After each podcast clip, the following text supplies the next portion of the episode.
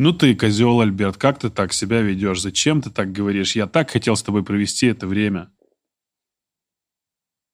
Все, пока.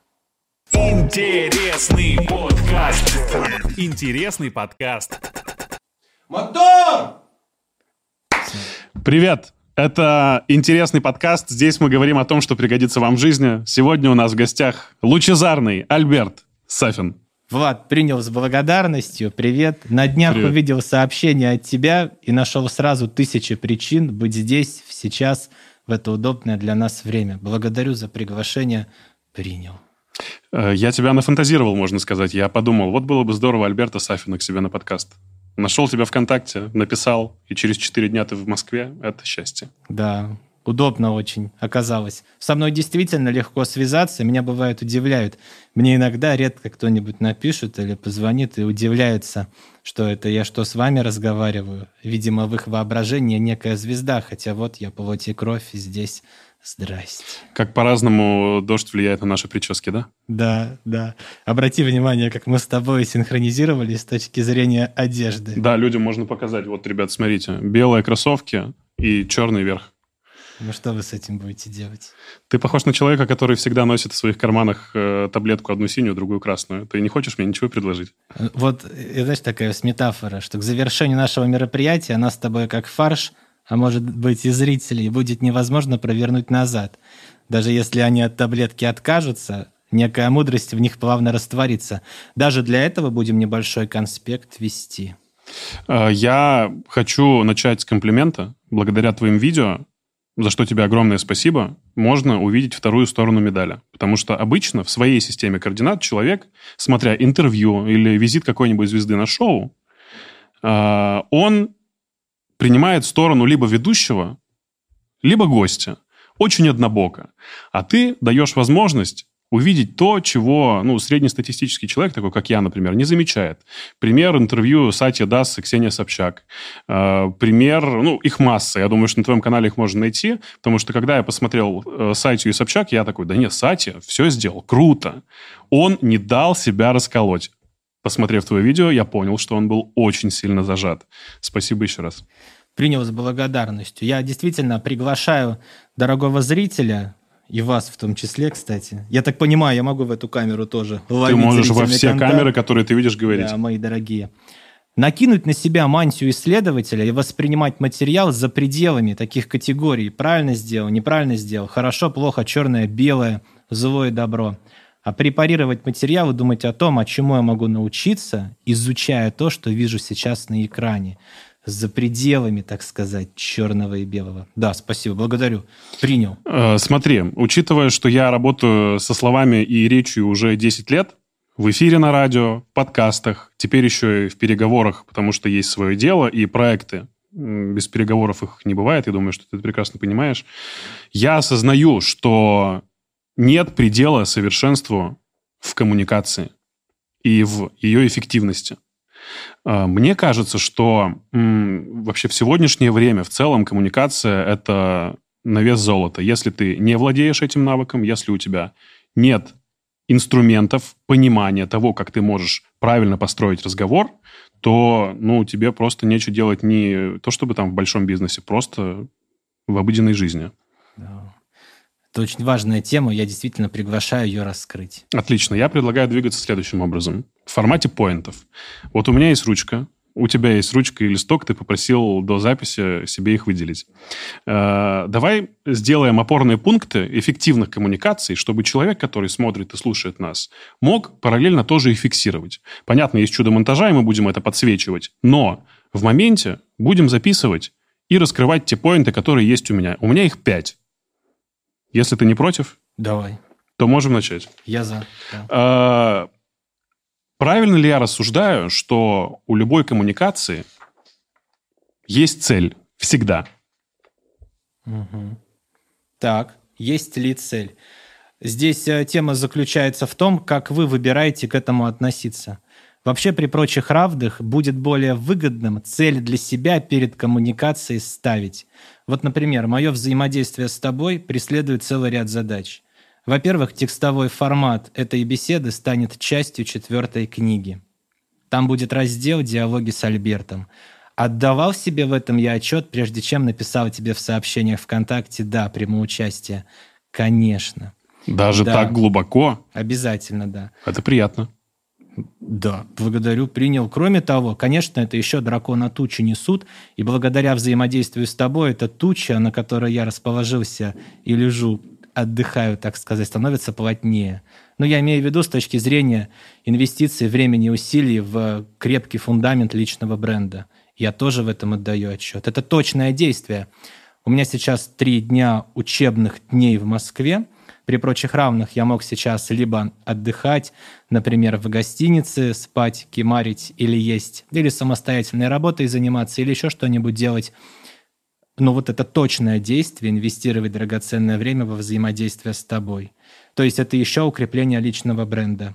Это еще и текст для четвертой книги «Диалоги с Альбертом», которая будет в том числе состоять из такого рода диалогов, из интервью и подкастов. Кроме того, это еще и приятное времяпрепровождение. То волнение, которое я чувствовал плавно, когда заходил сюда, оно же приятное в том числе. Кроме того, вот выше я определил это как процедурные цели с точки зрения от выгода такого взаимодействия. Это и материал богатый как контент, это еще и усиление личного бренда. И еще важный момент с точки зрения целей. Что я выбираю развивать, прокачивать и усиливать в себе? Я сейчас с тобой говорю и выдерживаю зрительный контакт с твоим правым глазом. Я говорю без вводных слов и запинок, параллельно продумывая, что буду говорить дальше. И речь звучит ритмично, подобно музыке, хотя, может, не всем это понравится. Я просто эту тему тоже затрону, поскольку про communication мы с тобой будем говорить, Да. и выводение с собой — это важная тема. Невербалика ты имеешь в виду? Даже вот выводение с собой это еще до невербалики, до вербалики. Это как словно внутренний хозяин в нас находится, есть ли у нас с ним контакт или нет. Поэтому вот касательно цели коммуникации. Она всегда есть. Вопрос лишь в том, вы по отношению к ней причина или следствие. Я приглашаю вас быть по отношению к этой цели причина е, и ставить для себя их две. Что я выбираю извлечь с точки зрения выгоды? Мой пример — это контент для четвертой книги. Угу. И что я выбираю прокачивать здесь с точки зрения как бы навыка? Это уверенная речь, извлечение ассоциаций из внутреннего поиска, доверие к бессознательному, полное доверие потоку, внимание к сердечному темпу, ровному и спокойному, и прекрасная речь в хорошем настроении. Даже если вы первую цель не достигнете, вы вторую достигнете. И получается любая для вас движуха вас усиливающая. Поэтому к тому вопросу, по поводу цели. Я приглашаю для себя их ставить, с одной стороны, процедурно выгодную, а с другой стороны, такую внутренне развивающую. Это будет для вас полезно. Уделите этому 30 секунд, это вас поддержит. Э, Вот, кстати, э, основополагающий момент в построении цели коммуникации, по моему наблюдению, это завышение цели, точнее, завышение того результата, к которому ты должен прийти во время коммуникации, и понимание минимума, на который ты будешь согласен. Что скажешь по этому поводу? Бумага вытерпит все, а территория может сказать иначе. Вот, я бы здесь предложил такой баланс. Во-первых, уверенность – это безразличие к исходу встречи. Вот ждет вас какое-то движение, которое вызывает у вас волнение. Если вы слишком сильно его для себя оценкой означиваете, оно для вас таким важным, скорее всего, эта деятельность вас съест, а не вы ее. Поэтому тут безразличие должно быть к исходу встречи. Влад, мы с тобой уже победили до того, как начали говорить. Конечно, но есть ряд моментов. Мы сейчас не будем брать военные переговоры, потому что это немного другая сфера, очень интересная, но она чуть-чуть другая и специфику имеет свою. Все-таки э, цель диалога, который может привести к какой-то многомиллиардной сделке, я думаю, что все-таки быть должна. Несмотря на то, что человек, который приходит заключать сделку с потенциальным инвестором или расторгать какой-то другой контракт, он должен понимать, что, правда, есть какой-то минимум и есть какой-то максимум.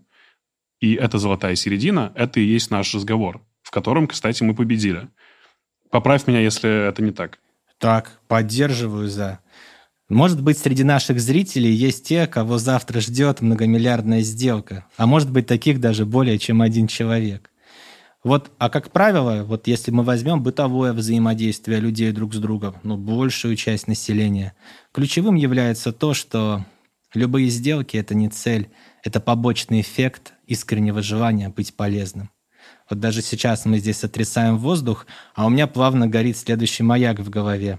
Насколько я бы сам был бы по-настоящему счастлив и рад изучать этот материал с точки зрения его практического применения. Угу. Я бы, будучи зрителем, уже бы вместе с вами посмотрел на свой конспект и увидел – ставить перед собой цель и задачу перед коммуникацией с точки зрения процедуры. Это первый поинт. Да, выгоды некой. И с точки зрения внутренней прокачки, это, как я сказал, контроль за движениями глаз, продумывание, что говорить дальше, и ритмичная речь. Вот для меня это три ключевые точки. Я их тоже буду раскрывать к внутреннему контролю. Очень здорово, что ты уже успел э, рассказать про здесь и сейчас и про вот это вот еще не, верба, не невербальное, а про осязаемое «я», потому что второй пункт у меня — это важная цель эффективной коммуникации — быть здесь и сейчас и внимательно слушать. Потому что внимание, оно неотделимо от нахождения в моменте. И это, пожалуй, является самым сложным в нашей жизни, потому что я как человек рассеянный, я как человек не всегда внимательный, очень сильно по этому поводу парюсь. И сейчас одной из главных целей моей жизни является прокачка своего внимания посредством медитации, посредством каких-то вещей, которые меня вот фокусируют на этом моменте. Как ты думаешь, сколько человек э, времени в день находится здесь и сейчас? Есть по этому поводу целое исследование. Вот такое понятие здесь и сейчас является уже словно отдельным брендом, который классно продавать, значит, про осознанность здесь Ну, сейчас. это понятно. Скажу такое, значит, упражнение, которое будет полезно. Это я его сам практикую, и я его практикую регулярной жизнью. Например, когда уроки записываю в том числе. Если человек способен выдерживать речь и в то время делать независимыми друг от друга процесс говорения, воспроизведения речи и движения глаз, вот смотри, какая разница между... Ну, Влад, короче, тут такая тема была, mm-hmm. ну, если там чел может, ну, и потом... Получается, здесь человек по отношению к своим глазам не причина, он по отношению к ним, правильно, мои дорогие, следствие. Словно не он управляет движением глаз, а глаза, их движение — его разбросанные рельсы, по которым они едут, управляют его процессами в голове. Если мы обучаемся тому, чтобы делать независимыми друг от друга движение глаз и воспроизведение речи, то вот это чувство здесь и сейчас нас приходит неминуемым образом. Оно с нами и есть. Вот, например, как здесь. С одной стороны, мы с тобой взаимодействуем, с другой стороны, я удерживаю в голове, как воспринимать может зритель происходящее здесь, и еще плавно вглядываюсь в твои очаровательные очи. Да, и гипнотизируешь меня, все дальше. понятно. Так вот, вот эта история с зрительный контроль и речью. Простое упражнение — смотреть в одну точку, считать до 100 и обратно, ритмично. Можно метроном включить. Ну, типа 28, 29, 30, 31, 32, 33, 34, 35. 35. Угу. Да, если человек тренирует свою способность говорить и выдерживать зрительный контакт с одной точкой, то он, подобно музыканту-барабанщику, делает независимыми друг от друга обе конечности, как, например, левая у него играет, например, целые ноты, а правая — четверти, ну и так далее. Хотя были сейчас у меня левая была, получается. Восьмушки. Да, половинки, а правая четверти. Ну так вот, да. И это дает возможность ему контролировать себя, а не спотыкаться об воздух глазами. Ты бы был хорошим поэтом, Альберт. Ты знал об этом? Уже. Мы вместе с вами пишем стихи нашей жизни. А, третий поинт. Да. Это сохранение нейтралитета к происходящему. Вот это, опять же, возвращаясь к э, очарованию разговором, потому что м- мне кажется, что когда ты смотришь твои видео, угу. то ты так или иначе сначала бессознательно, а потом сознательно как раз-таки подсаживаешься на эту осознанность. Понимаешь, о чем я говорю? Когда м- ты хочешь следовать, когда ты выписываешь, когда ты применяешь это в своей жизни, то то, что ты уже успел сказать раньше, как раз-таки и является очень сильным влиянием на твою жизнь. Ты думаешь, у тебя получается сохранять нейтралитет к происходящему и общаться с аудиторией не так, как нужно тебе, а так, как, возможно, тебя могут воспринять независимо? Да. Вот здесь по поводу нейтралитета. Бывает еще такая предъява, ну, не на, недостаточно объективно, да, вот это вот. Вот эта объективность и нейтралитет, они могут быть только в условиях лабораторных опытов. Ну, например, мы продемонстрировали собаке, допустим, такой-то объем сухого вещества, в мензурку некую капнул такой-то объем слюны, ну и прочее. Только в условиях лабораторных исследований некий нейтралитет, и то Наш великий Павлов зачастую ругал лаборантов чуть ли не палкой за то, что и они вываливались из этого требуемого от них нейтралитета. Что говорить про Альберта, записывающего видосики на Ютубе. Ну так вот, уроки, учебные материалы. Здесь, когда вообще мы берем человека, он все равно скажет «цветок, цветок, цветок». Там и там цветок, и я сейчас и то явный окрас эмоциональный показал – о чем бы мы ни говорили, мы всегда метим речь своим отношением к тому, о чем говорим, даже если постоянно добавляем такие слова. Ну, по моему мнению, ну, условно говоря и прочее. Поэтому ни о каком нейтралитете здесь в речи не может идти речь. Это просто то, к чему можно стремиться, чтобы сохранять холодную голову. Любые категории влево-вправо могут лишь находясь в соответствующей канаве, затруднить контакт с Солнцем, так сказать, и звездами. Поэтому к нему стремиться можно, но сразу отдавать себе отчет, что иллюзию тут такую держать, про некую объективность не надо. О чем бы вы ни сказали, о чем бы ни подумали, вы уже это метите своим отношением. Ну, то есть, правильно ли я понимаю, что ты э, не всегда находишь в словах людей, на которых обзоры ты делаешь, то, что ты там находишь. Ну, то есть, условно говоря, есть разбор, есть то, что ты там делаешь. И не всегда это объективно. Правильно ли я воспринял твои сейчас слова? Я бы сказал, это всегда не объективно. Это Альберт, его сознание, как совокупность условных рефлексов, его прожитый опыт, это модель его организма, грубо говоря, психобиосоциальное существо, делает известны мысли, рождающиеся в черепной коробке mm-hmm. в данный момент времени или еще где-то, приглашая таким образом зрителя воспринимать это не буквально, исходя из уст, что Альберт проговаривает, а исходя из того, что один наблюдатель воспринимает происходящее на экране, и что я, исходя из этого, могу для себя извлечь. Альберт тоже может быть неправ, ведь нет такого прав-неправ. Мы живем, так сказать, в эпоху постмодерна, когда корень в каждой точке. И вот э, начало координат берет себя в каждом моменте. Ну, в общем, все смыслы от видео только твои.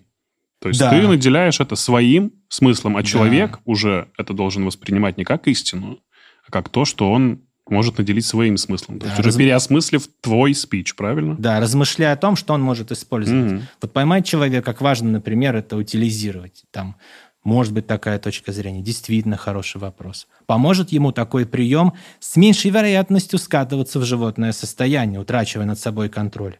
Отлично, хорошо, здорово. Проверенный рабочий прием.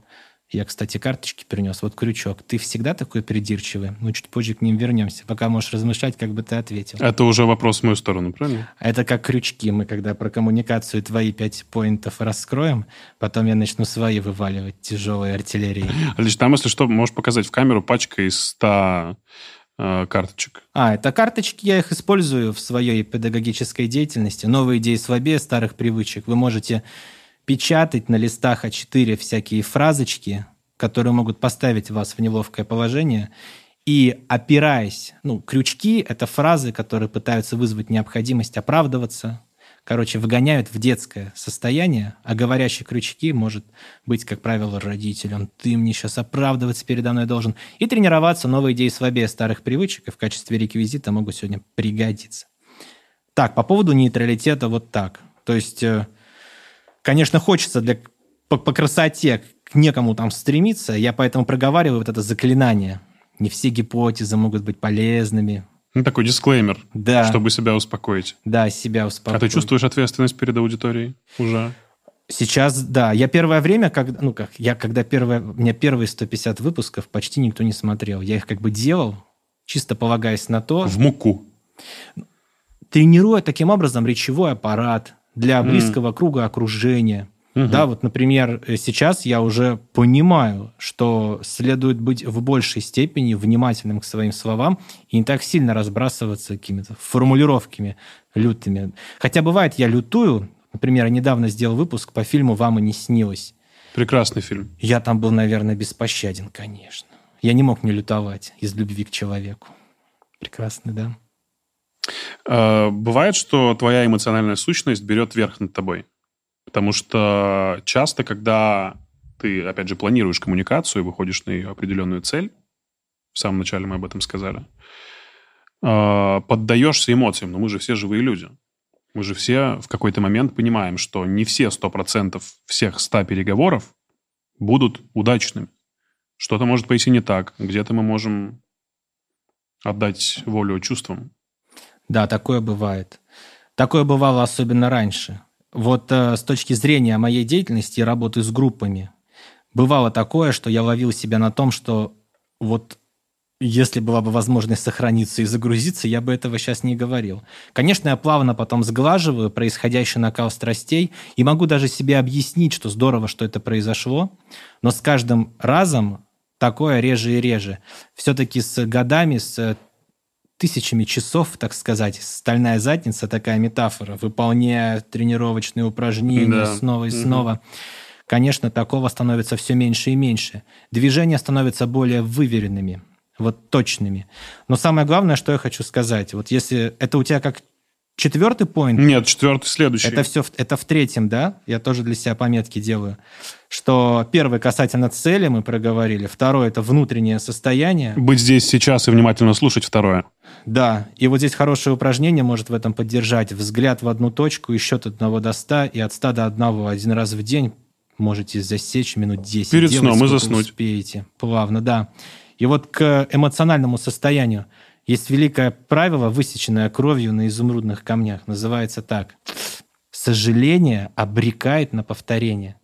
Вот даже если человек вывалился, так сказать, в эмоции некие, ну, понесло его, если он после этого будет себя обвинять по этому поводу, он будет снова и снова вываливаться все хуже и хуже. Mm.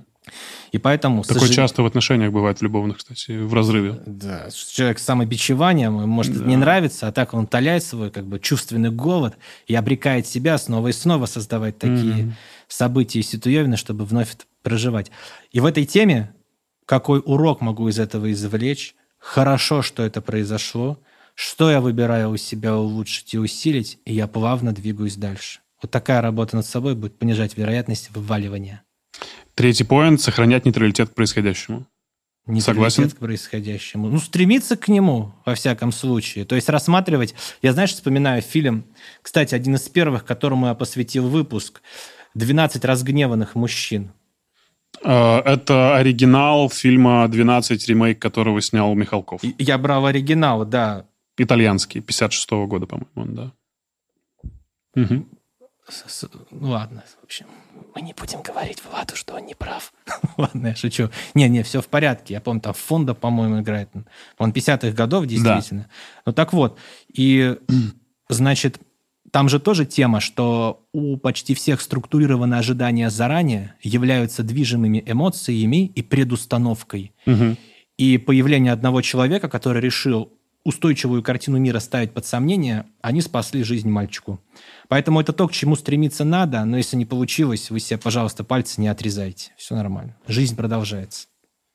А что ты думаешь по поводу этого сюжета, если бы ты оказался на месте одного из двенадцати? ты бы был тем, кто стал бы под сомнение ставить эту историю? Ну, если бы я сейчас сказал «да», то, скорее, то точно я бы таким не был. Я скромно скажу. Ну, я бы, наверное, был седьмым. Очень удачное число. А, четвертый поинт – умение подстраиваться под риторику собеседника. А, кстати, я бы очень хотел с тобой по этому поводу подискутировать ввиду того, что часто э, твои слова и риторика выдает в тебе очень бравого такого пацана. Потому что ты нет-нет, да и там у тебя словечко «залупаетесь», типа «сечет поляну, за базаром не следит». Когда ты особенно ЧБД разбора, вот у тебя бывает... Э, ну, сечь поляну – это нормальная тема, понимать. Знаешь, знаешь, кстати, у меня, знаешь, что значит сечь поляну-то? Сечь поляну. Ну, конечно, ну, в смысле, э, расчерчивать границы, правильно? Я сейчас прям покажу. Вот смотри, карточка. А вы всегда такой придирчивый? Вот не сечь поляну – это начинать оправдываться. Либо, например, катить бочку. А сечь поляну – это значит, я вижу крючок, этим крючком человек пытается заставить меня перед ним оправдываться. То есть сечь поляну — это понимать, какое намерение стоит за словами собеседника, называть его мысленно и его учитывать. То есть я такой ввожу мемокомплекс. Слушай, а насчет первого слова, по-моему, я не могу даже найти, вспомнить какого-то видео, где я это прямо и говорил. Ну, в, в одном из есть. Было, да? Да, да, да. Ну вот, значит, кто найдет, пишите в комментариях. Да, с тайм-кодами сразу же, ребята, желательно. А насчет за речью следить, это мы прямо, когда вот тоже я поинты начну вводить, это тоже священное. Да, здесь скорее речь не только про э, сами слова, сколько и про громкость, сколько и про скорость, сколько и про тот самый ритм, о котором ты уже успел сказать, про музыкальность диалога. Она состоит, музыка, не только из слов. Я думаю, что ты прекрасно понимаешь. И вообще Э, продолжая разгон про сечь поляну и все вот эти вот слова, которые нет-нет, да и выдают нас, обычных бытовых русских людей, э, я знаю, что заметил, что э, все, да даже не только бизнесовые вопросы, наверное, бытовые, в нашей стране решаются очень авторитарно. Объясню, что я имею в виду.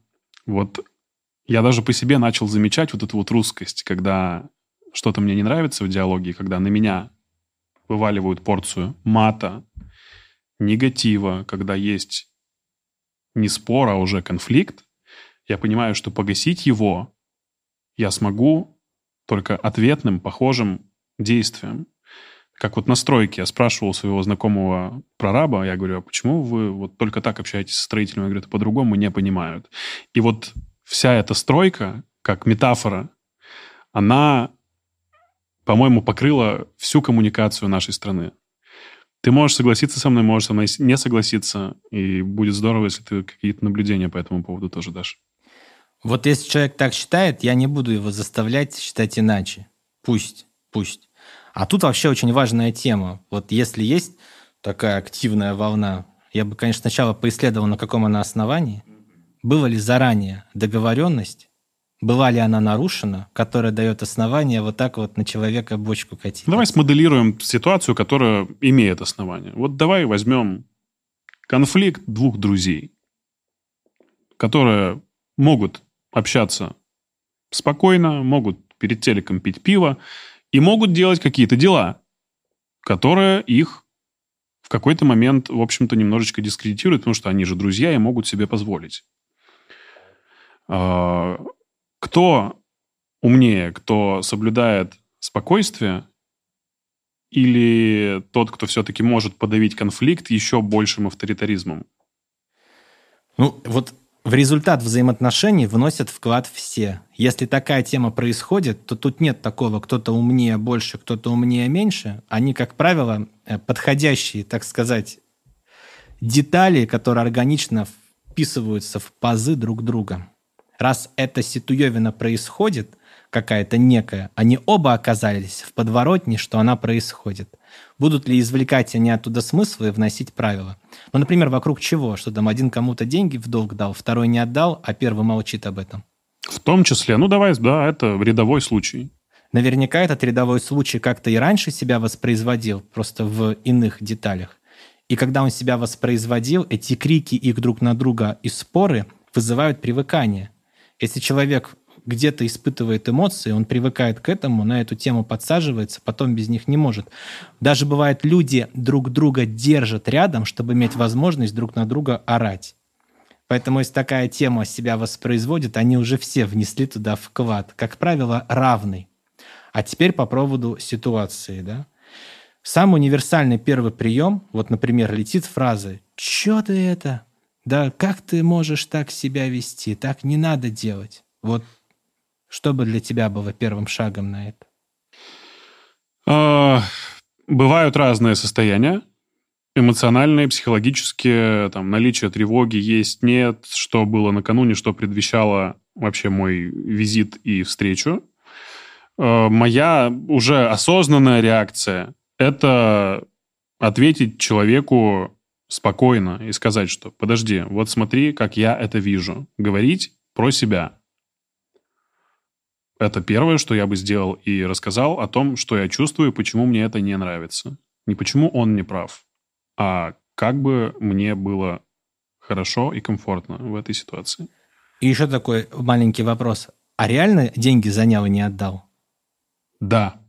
То есть это является следствием нарушения выраженных договоренностей? Э, да. И замолчал эту тему, не, значит, э, привнес ну, замещение урона и отмалчивался, правильно? Да. Ну тогда пусть он орет дальше, ты был неправ, дружище. Нет, в данном случае есть тоже священное правило важное, что я выполняю договоренности, которые заключаю, я всегда превращаю подразумеваемые договоренности выраженные. Если я договоренность не выполнил, я максимально быстро компенсирую урон и заключаю новую договоренность. Поэтому здесь, учитывая, что ты, получается, заключил договоренность с товарищем, не выполнил ее и молчал потом втихую, уже в данном случае делает тебя неправым. Поэтому в данном случае, дружище, ты прав, я не прав. Я не прав, действительно. Хорошо, что мы сейчас на этом остановились, да. И вот важный момент. Как многим людям не хватает мужества признать своих ошибок. Когда человек заключает с другим договоренность и не находит в себе мужества признать ошибку, тут даже вопрос не слов, его никакие слова уже не спасут перед судом, он уже все. Но это я так, сейчас я шучу, конечно. А так это признать свою ошибку как можно быстрее. Слушай, хорошо, что ты мне об этом сказал. Я действительно не прав. У меня с тобой была договоренность вернуть деньги. Все, я держу тебя в курсе по этому вопросу. Все, пожалуйста, то есть извиниться от всей души по поводу нарушения договоренностей, компенсировать урон, назначить новую договоренность и во что бы то ни стало ее выполнить. Нельзя нарушать договоренности, которые мы заключаем с другими людьми. Никогда. Причем здесь речь не про юридическую подписную силу, Нет. а просто про то, как мы это произнесли вслух. Да. Верно? Да. Я обязательно еще вот эту тему, вот когда пять пунктов раскроем, я потом еще введу те, которые эти пять усилят, и там история про договоренности будут. Вот Здорово. это очень важная история, да. Здорово. А, скажи, нужно ли понимать, в какое состояние тебе нужно перевести сознание другого человека перед тем, как ты начинаешь с ним общаться? Ну, то есть, если мы уже рассматриваем гораздо более э, прокачанную версию эффективной коммуникации, э, mm-hmm. насколько я знаю, человек который профессионально занимается переговорами, он может себя поставить на место того человека, с которым он ведет переговоры, и подключиться к его мышлению, к сознанию и ощущению жизни. Угу. Вот оно что оказывается. Надо спросить, как он это делает. Но вообще звучит sounds good, как говорится, звучит красиво. Знаете, ваша мысль о том, вот, не твоя в отдельности, а мысль обывателя, который об этом думает. Мысль человека, который думает о том, как мне и в какое состояние переводить другое, может сыграть с ним злую шутку. Он утратит контроль над собственным состоянием. Мы по умолчанию то состояние, в котором мы находимся, накладываем словно калькой на другого. Если вы сами понимаете, где вы и когда и куда, какие задачи перед вами стоят, у вас есть стремление быть по-настоящему полезным, вы не приглашаете собеседников в договоренности, которые могут ему навредить, вы стремитесь с ним работать так, как бы вы хотели, чтобы работали с вами, то тогда вам любой ветер будет попутный, я так приглашаю сделать. Конечно, здесь зритель может сказать, ну как же так, не обманешь, не проживешь. Вот я работаю, продаю бэушные автомобили, приходят ко мне зеленые ребята – например, может сказать зритель. Я, конечно, обвожу его вокруг пальца. Мне же надо кредиты оплачивать и семью кормить. Так ты именно поэтому и бомжуешь, что людей обводишь вокруг пальца, дружок. Я поэтому приглашаю здесь входить в новую, некую, знаешь, измерение, парадигму. Заботы о другом. В данном случае. Поэтому здесь Если я считаю от одного до ста и от ста назад и гляжу в одну точку иногда, уделяя внимание своему дыханию, даже могу обратить внимание, как касаюсь подошвами ног до пола. Мне важно, Влад, разрешите я задам вам ряд вопросов, чтобы понимать, насколько мы можем быть для вас полезны. Только потом предложу вам варианты решения и сотрудничества. Нам очень важно, чтобы ваше решение работать с нами было не почти то, что нужно, а именно то, что нужно. Будет вам удобно. И вне зависимости от того, работаем мы с вами или нет, будем работать. Этот разговор может быть для вас полезным. Техническое задание, которое я оформлю, мы оставим у вас. То есть вот это внутреннее настрой, внутреннее желание быть полезным, воспринимать каждую встречу как последнюю, требовать от себя необходимости, вот ты со мной рядом. Если передо мной сидел мой сын, или там мама, папа, я бы говорил все то же самое. Я вообще не фильтрую речь с точки зрения того, ну так, ну здесь с Владом можно Ну и пода- у тебя все равно появляется подача. Я думаю, что это нормально, когда врубаются камеры и пишется звук. Ну, у всех, и у меня тоже, и у тебя она есть, как у человека, который хочет донести мысль. Э, вряд ли ты общаешься в семье вот прям ровно так же. Ты же иногда отдыхаешь. Ну, хит... ну да, я иногда могу и шутки пошутить. Ну, вот. Да, да. А так, конечно, рефлексы никто не отменял. Само наличие микрофона, ребят рядом с нами, значит, э, обязывает. Ну так вот, это важный момент. Если вы следите за своим состоянием, дыханием, вы стремитесь быть по-настоящему полезными, вы воспринимаете другого человека как своего, как бы вы хотели, чтобы и вам относились, вам любой ветер тогда будет попутный, когда вы проявляете заботу. Много может быть оправданий. Я выше не зря привел вот этого персонажа, который продает, обманывает людей. Он может много оправданий себе придумать, но я скажу вам с ними жить. А, ну, давай попробуем продолжить развить эту тему. А, к примеру, если ты испытываешь страх перед своим начальником, сам того ну, ты не знаешь, как себе это объяснить. Вот у тебя есть шеф. Он в целом очень, к примеру, прогрессивный, моложавый. Вы делаете одно общее дело, угу. но у тебя перед ним есть эта вот тяжелая надстройка, и ты никак ее не можешь разрушить. Вроде бы вы, там, не знаю, сядете за один стол пить пиво, все будет в порядке. А в контексте работы, вот как коршин буквально проглотил и ничего не можешь сделать. А, ты же наверняка а, должен изучить, например, его психотип. Вот я продолжаю тему про э, умение поставить себя на место того человека. Ты же наверняка должен понимать, почему он так производит такое впечатление на тебя. Ты же наверняка должен изучить, что предшествует твоим ощущениям. И тогда ты сможешь развязать этот клубок и цепочку, и суметь с ним настроить разговор. Ну, мы предложим нашему дорогому другу, который испытывает страх перед шефом, это попробовать поделать. Вдруг действительно получится. Вдруг. А вообще, может быть, вот такая тема. Я бы что в качестве мишени выбрал? Вот если вы испытываете страх по отношению к другому, а вы этому другому что-нибудь втихаря плохое делали раньше, есть ли у вас какие-то невыполненные обещания и незавершенные дела по отношению к шефу? Первое. Вот это может быть полезно. И второе, он что, как правило, пребывает быть с этим э, шефом лицом к лицу. Вот он видит и прячется взглядом, мыслями и прочее. Но пусть он распечатает ее, его фотографию и смотрит. И тренирует свою способность хотя бы смотреть спокойно на фотографию и не прятаться. Когда он научится пребывать, то есть у него нет незавершенных дел и невыполненных обещаний по отношению к этому шефу, он и по отношению к кому угодно. Я могу на тебя смотреть лицом к лицу, пребывать с тобой с глаз на глаз, как и, в принципе, с любым человеком, потому что я ничего не по отношению никому плохого как бы... Да, потому что, извиняюсь, потому что у нас нет иерархичности во взаимоотношениях. А сама модель начальник-подчиненный уже даже по фонетике подразумевает, что кто-то выше.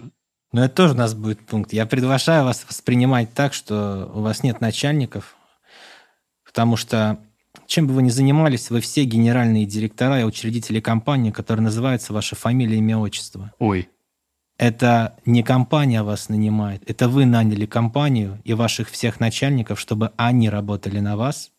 Вы требовали от себя необходимости быть полезным, вы их используете для реализации ваших качеств и способностей. Я бы поменял его отношение. Это не я работаю, а на начальника, шефа он наверху. Это он работает на меня. Это они все служат мне и обязывают меня отвечать взаимностью. Ну вот сместить тоже фокус внимания.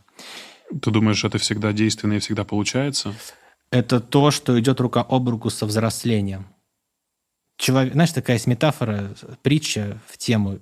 Конечно, я немножко натяну сову на глобус, но там отвал башки полный. Ну, кстати, сова на глобус – это тоже твоя фирменная штучка. Да. В общем, когда уборщица моет пол, у нее спрашивают, чем вы занимаетесь? Отправляю ракеты в космос. И также здесь, вот это внутреннее состояние. У меня когда-то был начальник, я когда-то работал в найме. Ну вот, э, вот место последнее, после которого я уже эволюционировал в свободное плавание, вот в, так сказать, работу на себя, в создание рабочих мест, это место, где я воспринимал Станислава Стас, здорово. Это человек, с кем мы друг другу как бы служим. Он мне дает рабочее место, клиентов, помещение, а я ему даю рекомендации, деньги в кассу, часть которых моя. И получается, это даже он на меня работает, а не я на него. Поэтому это идет рука об руку с внутренним взрослением, потому что тот братишка, который побаивается своего шефа, ему может быть много лет, но это маленький запуганный дитяти в немножко постаревшем уже слегка в морщинах, у нас пока нет хорошо, молодые, красивые, теле. Поэтому здесь это вот про ответственность, считать себя причиной всех следствий в своей жизни, ну, стремиться к этому хотя бы одну минуту в неделю. И второе, воспринимать начальника, как будто я его нанимаю, и компанию я нанимаю. Что если нет общения между тобой и начальником? Что если вот эта вот пропасть и отсутствие целеполагания, непонимание того, зачем ты там находишься и почему ты здесь до сих пор есть, вот оно гложет. А оно не должно быть здесь. Это не ждите, что придет некий, значит, э, волшебник в голубом вертолете и даст вам немножко мозгов. Не надо на это надеяться. Единственный человек, который может вам их выписать, это вы сами. Поэтому здесь это ну, приглашаю вас исследовать ответы на такие вопросы. Я, бывает, в камеру смотрю, нормально, когда вот... Вот это не знаю, посмотрим, нормально Понял. это или нет. Братишки, вот знаете, какая, значит, э, тема может быть полезна? Мир, он какой сам по себе? Он же никакой. Мы живем в мире с вами слов, и я приглашаю вас выбрать, кем вы себя назовете. Он не знает, зачем он здесь. Так это ваша ответственность решить, зачем вы здесь. Не нравится, уходите, правильно? И, или будьте и делайте лучше из того, что вы можете делать. И это вопрос не профессии. Например, если у человека выбирает для себя священным делом такой миссии лечить раненые сердца, он же может быть как юристом по гражданскому праву и лечить раненые сердца. Люди к нему обращаются, и он идеально составляет иск, отстаивает их интересы в суде. Он ранит, он лечит раненые сердца, и благодаря этому его жизнь обретает смысл. У него иммунитет начинает по-новому функционировать. Он чувствует, что он нужен, словно большим системам. У человека может быть такая идея лечить раненые сердца, когда он занимается, например, продажами автомобилей. К нему приходят люди, и он такой, надо изучить досконально, что необходимо от машины, только потом продать. То есть я к тому, что это за пределами профессии, какой внутренний смысл наш дружок выбирает строить, потом, что это не его нанимают, а он нанимает место, где он работает. И так он начинает жить и взрослеть. В целом очень универсальная фраза, которая применима к большому спектру деятельностей. Лечить раненые сердца. Лечить. Это может быть и человек, который продает автомобили, да. и подкастер, мы тоже лечим с тобой. Знаешь, даже не хотим, лечим. Я думаю, Ребята... что человек, который делал твои очки, тоже может применить это э, в своем роде деятельности. Конечно, конечно. Да, да, да. Ключевым является то, какой смысл вы накладываете на сами по себе нейтральные события. Можно жизнь пассажирить, а можно считать, какой вклад я в нее вношу. Поэтому вот этот дружок, что он боится на шефа смотреть? Потому что чувствует, чувствует, что не дожимает до конца. Ну, сказ кого ж давнее намек, братишки и сестренки. Э, четвертый поинт прошли. Можем еще раз его зафиксировать. Э, умение подстраиваться под риторику собеседника. В этом нет необходимости. Требуйте от себя э, внутренний контроль. Пункт первый тоже в эту тему. Кто вы, где вы, для чего вы, когда вы, какую ценность вы вносите, какую заботу о собеседнике вы создаете. Главное не заниматься воровством ответственности. Вот а, а многие люди путают заботу и воровство ответственности. Ой, Владик хороший, давай я за тебя все сделаю, у тебя все хорошо. Слушай, ты сегодня покушал, поел, все хорошо, давай я за тебя долги выплачу, все нормально. Ну вот это воровство ответственности многие называют заботой, а это реально вредительство. И поэтому здесь э, забота о другом человеке – это когда вы даже, может быть, создаете ему вызовы, преодолевая которые он становится сильнее.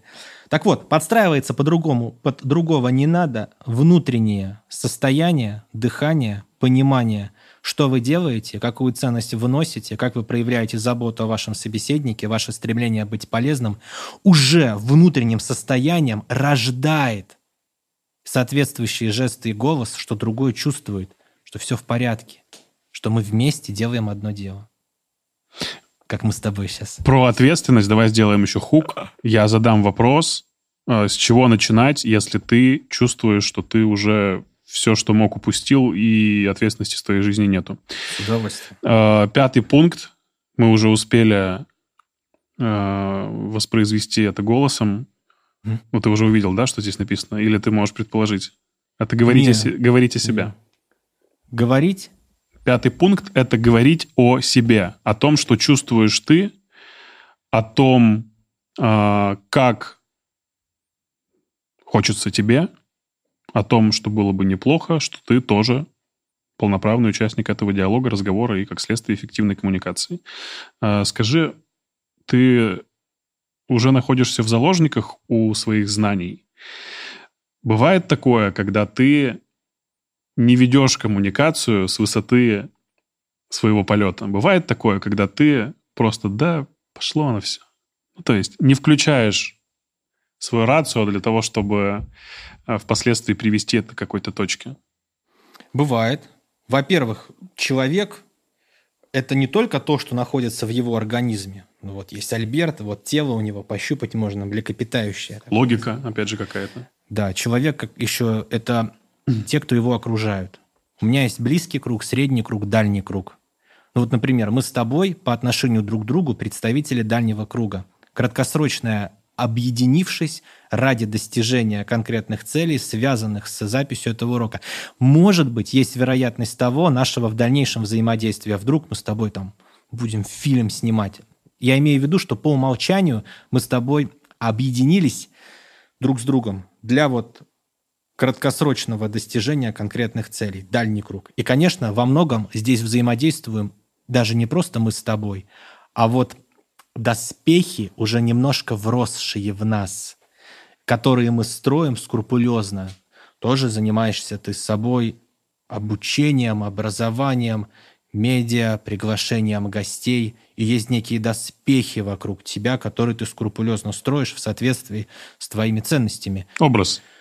Образ, да, потому что мы вот в дальнем круге по отношению друг к другу. Есть средний круг, где толщина этих доспехов может быть тоньше и меньше. Там уже может появляться, я вот зачастую бывает даже, когда могу использовать такие слова на ходу, придумывая с совой на глобус или сечь поляну, я уже как ну, свои ребята, я воспринимаю, кстати, зрителей как своих партнеров, союзников, они не клиенты. У меня клиентами являются это, компании, с которыми я работаю, с их сотрудниками. У меня сразу такое позиционирование, что у меня нет онлайн-курсов платных. У меня все учебные материалы в онлайне, в открытом доступе. Ну, понятно. Изучайте, смотрите. И это такая у меня модель. Благодаря этому узнают обо мне люди, с которыми я работаю, с их руководящим. Модель все равно из подписчиков клиента. Да, вот так вот опосредованно, да. То есть, как бы ты это ни называл, все равно в целом человек, э, понимающий, как устроена медиа, ну, он знает, что в любом случае YouTube-канал, даже если ты выкладываешь бесплатно свои видео, которые ты называешь обучающими, потом приводят тебя к большим крупным сделкам, которые приносят тебе деньги. Да. И вот это как средний круг. Есть ближний круг, это ребята, с кем я вырос вместе с кем мы вместе играли. Я раньше барабанами занимался, в музыкальных коллективах. Так вот откуда это? Да, вот это внимание к ритмичности речи, вот упражнения, это все плавно. Мы, кстати, в каждый момент времени используем все, что накопили за всю жизнь до этого момента времени. Вот. Есть ближний круг. Конечно, в ближнем круге там больше может, ну, эмоциональная, я не эмоциональная составляющая давать о себе знать. Я могу там не требовать от себя необходимости Да и я даже и не хочу этого. Да даже если, может быть, и хотел, у меня бы этого не получилось. Потому что словно давление окружения, старые воспоминания, совместное это взросление, ну там, э, значит, выпускные подъезды, надежды и прочее, это все в совокупности будет создавать соответствующее внутреннее состояние. Здесь, да, доспехи, и вот возможность быть с ними в контакте, что мы их плавно, скрупулезно строим, заботливой рукой, последовательно. Лишь бы этот ближний круг не стал спасательным, вот что я подумал. Да, а вот а ближний круг, ну, товарищи, ну, там все крепыши, иначе иные выдавливаются просто. А бывают случайные люди в жизни? В ближний круг входят, которые? Которые вообще попадают в эти круги. Ну, ну вот мы с тобой, вообще, сегодняшняя наша встреча, она случайна? Она была предопределена и написана на карте неба. Ну, знаешь, такой момент. Произойти может то, для чего все условия соблюдены.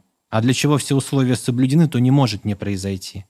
Словно мы друг к другу готовились, и вот оказались в пересечении времени и пространства. Поэтому случайно, не случайно, это к вопросу, как вы выбираете это означивать, какой смысл. Я выбираю считать, что это все не случайно, что это все как бы для бессознательного времени нет. Это все уже одновременно уже произошло. Словно вот это не может не происходить. Э, говорить о себе, а не о другом, это даже есть в психологии такое понятие, что то, что ты делаешь, мне может не подходить, но при этом мне окей и тебе окей. Согласен ли ты с этим поинтом? Говорить о себе — это важный инструмент в эффективной коммуникации. Говорить о себе, кроме того, разрешать себе сказать «нет», разрешать собеседнику сказать «нет», и это является еще, так сказать, признаками того, насколько эти люди как бы здоровы. Потому что бывает, а, твоя точка зрения отличается от моей, значит, ты меня не любишь, значит, я к тебе чужой человек. Вот этот момент, что разрешить другому сказать мне нет и разрешить себе сказать другому нет. Ну, это системная точка конфликта вообще, что ты не так же понимаешь ситуацию, как и я. То, о чем ты говоришь. Да, важный момент, да. А если, например, начинает пахнуть свинцом в воздухе, то у меня нет задачи с тобой спорить, у меня есть задача с тобой, объединившись, вместе работать с тем, что мешает нам быть счастливее. Вот это, если свинцом начинает пахнуть. А так, да, разрешить другому сказать мне нет. Есть такая тема, Влад, созвучно, супер, работаем. Мне так и скажи нет, я поддержу любой твой выбор. Угу. Вот зачастую этот прием понижает вот эту важность, и свинец из воздуха выветривает. Разрешать другому сказать нет, делать известными ну, свои чувства поживания. И идти не из-под воли, из разных сторон, да, хитрыми приемами, а говорить как есть. Ну, вот это может пригодиться. Давай еще поговорим вот о чем в процессе нашего сейчас с тобой диалога я понял, что очень важным пунктом, шестым, который я вот сейчас себе нарисовал, угу. является э, вовремя закончить коммуникацию. Если ты вспоминаешь, неважно, переговоры или то, что было для тебя значимым, там, не знаю, свидание, которое предвещает дальнейшую романтику, секс или, там, не знаю, бракосочетания. Угу. Бывало такое, что ты уже все решил, обо всем договорился. Все, вы все сделали, и ты еще начинаешь душнить и нагружать в довесок тем, что уже не имеет никакого отношения к пользе. Вот. Вовремя закончить разговор и диалог – это очень важный пункт. Это архиважный. Это очень важный пункт. Поскольку я занимаюсь образованием, вот у меня в теме я часто сталкиваюсь с таким. Бывает, и участники рассказывают. Когда спикер вот, например, было соглашение, договоренность, что завершаем, например, в 18.00. Вы такие хорошие, отпускать не хочется, давайте еще посидим. И он в эту, эту свою тему считает добродетелью, хотя это нарушение границ. Время — это тоже часть вас, ваше время. И если кто-то его забирает, он реально нарушает границы в данном случае. Поэтому уметь завершать надо четко. Установленное время и делать завершение четким. А что может помочь к этому подойти? Приглашаю плавно завершать, Давайте сделаем резюме по пройденным пунктам. Вот, например, вот так. Но у нас прозвучит нота этой песни, но чуть попозже, мои дорогие. Вы что думаете, я вас отпущу сейчас с Владом? Мы еще как бы тут У нас есть немного времени. стол за этот, э, стол за пульс. Да, это важная тема, поэтому вначале важно ее вводить. Например, да, что у нас есть вот столько времени, и наилучшим результатом, что было бы для вас в нашем взаимодействии. Для меня вот так. Давайте синхронизируемся по целям и правилам их достижения. Такой тоже прием. Кстати, очень четко это работает у терапевтов, у психотерапевтов. Ты пришел, спасибо, у нас время, в следующий раз через неделю вас жду, э, будем говорить вот об этом. И Да. это работает, потому что психотерапевты очень четко понимают, что часто им изливают душу, выдают слишком много эмоций, хочется продолжать, продолжать и продолжать и продолжать. И было бы здорово вообще не раз в неделю, я готов вам платить, но это очень четкая функция, когда ты обозначаешь, что я знаю, что я делаю, ты знаешь, зачем сюда приходит, это стоит вот столько-то, спасибо. Вот очень важный момент. Он должен быть сам моделью тех позитивных изменений, о которых идет речь. Было бы странно, он такой, надо заканчивать, но давайте я вас еще послушаю, потому Да-да-да. что вы так классно говорите, а мне вас жалко. Ну вот, конечно, это очень важный момент. Да, вовремя это, ну, контрактировать тему, опираясь на то, каким временем мы располагаем, как мы сегодня с тобой друг другу. Время наш союзник, и мы никуда не спешим. Опять намекаю, что я тебя никуда не отпущу. Ладно, отпущу, конечно, Влад, ну что ты. Ну так, шутки начались. Шутки за 300. Ну так вот. Рифма на 300 знаешь, какая, Альберт? Ну это старый мем. Да. Что-то проводителя, да? Проводителя, да, на полях. Так, вот. Да, поэтому вот это плавно завершать и резюме. Так вот, вовремя. Давай еще обогатим эти пункты и кое-что сюда добавим. Что может... Э, Давай с удовольствием это сделаем, но предварительно хочется посетить комнатку. А потом я с удовольствием отдам себя препарировать. Все, давай. Давай. Все, все, сейчас пауза, да? Да. Все, понял.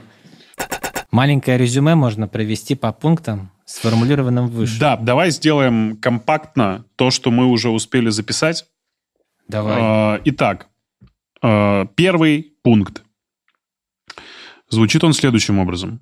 Перед активностью бывает полезно ставить цель, которая может иметь два измерения.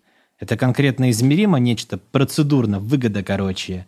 А с другой стороны, это внутренняя прокачка. Что выбираете вы прокачивать этим взаимодействием? Какую-то внутреннюю способность, навык. Ставить цель общения. Да, вот, в двух измерениях. То есть задаться такими вопросами. Что я хочу получить конкретно на выходе измеримое, и что этим общением я выбираю в себе продвинуть, прокачать, развить. Второй пункт – быть здесь сейчас и внимательно слушать. В этом может быть полезным такое упражнение для ежедневной практики. Даже если будете делать раз в неделю, тоже хорошо.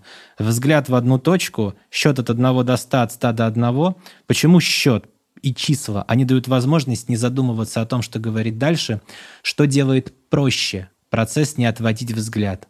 Если вы можете в речи следить за движением глаз и за воспроизведением речи, то вам будет легче не улетать от происходящего сейчас и пребывать в моменте. Три. Сохранить нейтралитет к происходящему. Не тешить себя такой иллюзией. Стремиться можно, но помнить, что вы, мы с вами люди, человеки. Даже если что-то пошло не так, сожаление и самобичевание обрекают на повторение, задаваться такими вопросами. Какие выводы из этого я выбираю извлечь? Чему я научился? Как этот опыт сделал меня лучше и точнее? Что я выбираю учитывать в дальнейшем? И хорошо, что это произошло. Четвертое – умение подстраиваться под риторику собеседника. Требовать от себя необходимости здесь даже не подстраиваться под собеседника, а подстраиваться под свое внутреннее состояние, вот про ответственность чуть далее скажем, искреннее намерение быть полезным, воспринимать там продажу, подписанный контракт не целью, а побочным эффектом намерения быть полезным. И только будучи убежденным и поняв, что действительно вы можете быть по-настоящему полезным для вашего дорогого собеседника, вот это от себя требовать. И вот это внутреннее состояние «я рад, что я здесь», «я рад видеть тебя», «я рад быть здесь» будет рождать соответствующую и вот эту риторику, и жесты, слова, и мысли. Пятый пункт – говорите себе. Говорите себе, бывает полезно разрешить другому сказать «мне нет», разрешить себе говорить другому «нет», делать известными свои мысли, чувства, желания. Это может быть полезным. И шестой, Самое важное. конечно, Это четкие границы. Это даже глубже, чем просто вовремя завершать. Это вовремя начинать, вовремя завершать.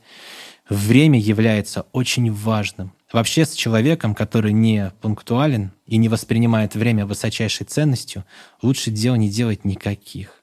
Но было бы странно, если бы мы с тобой согласовали, например, время, когда мы встретились, а я бы воспринимал как должное опоздать. еще, знаешь, бы с недовольной мордой на лице вошел бы сюда с ноги, открыв кабинет, типа, что давайте.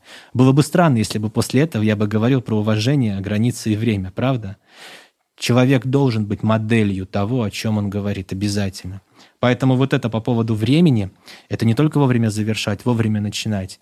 Время — это очень важный признак. Поэтому это берем. Но тогда приглашаю продолжить этот пункт. Теперь пункт седьмой.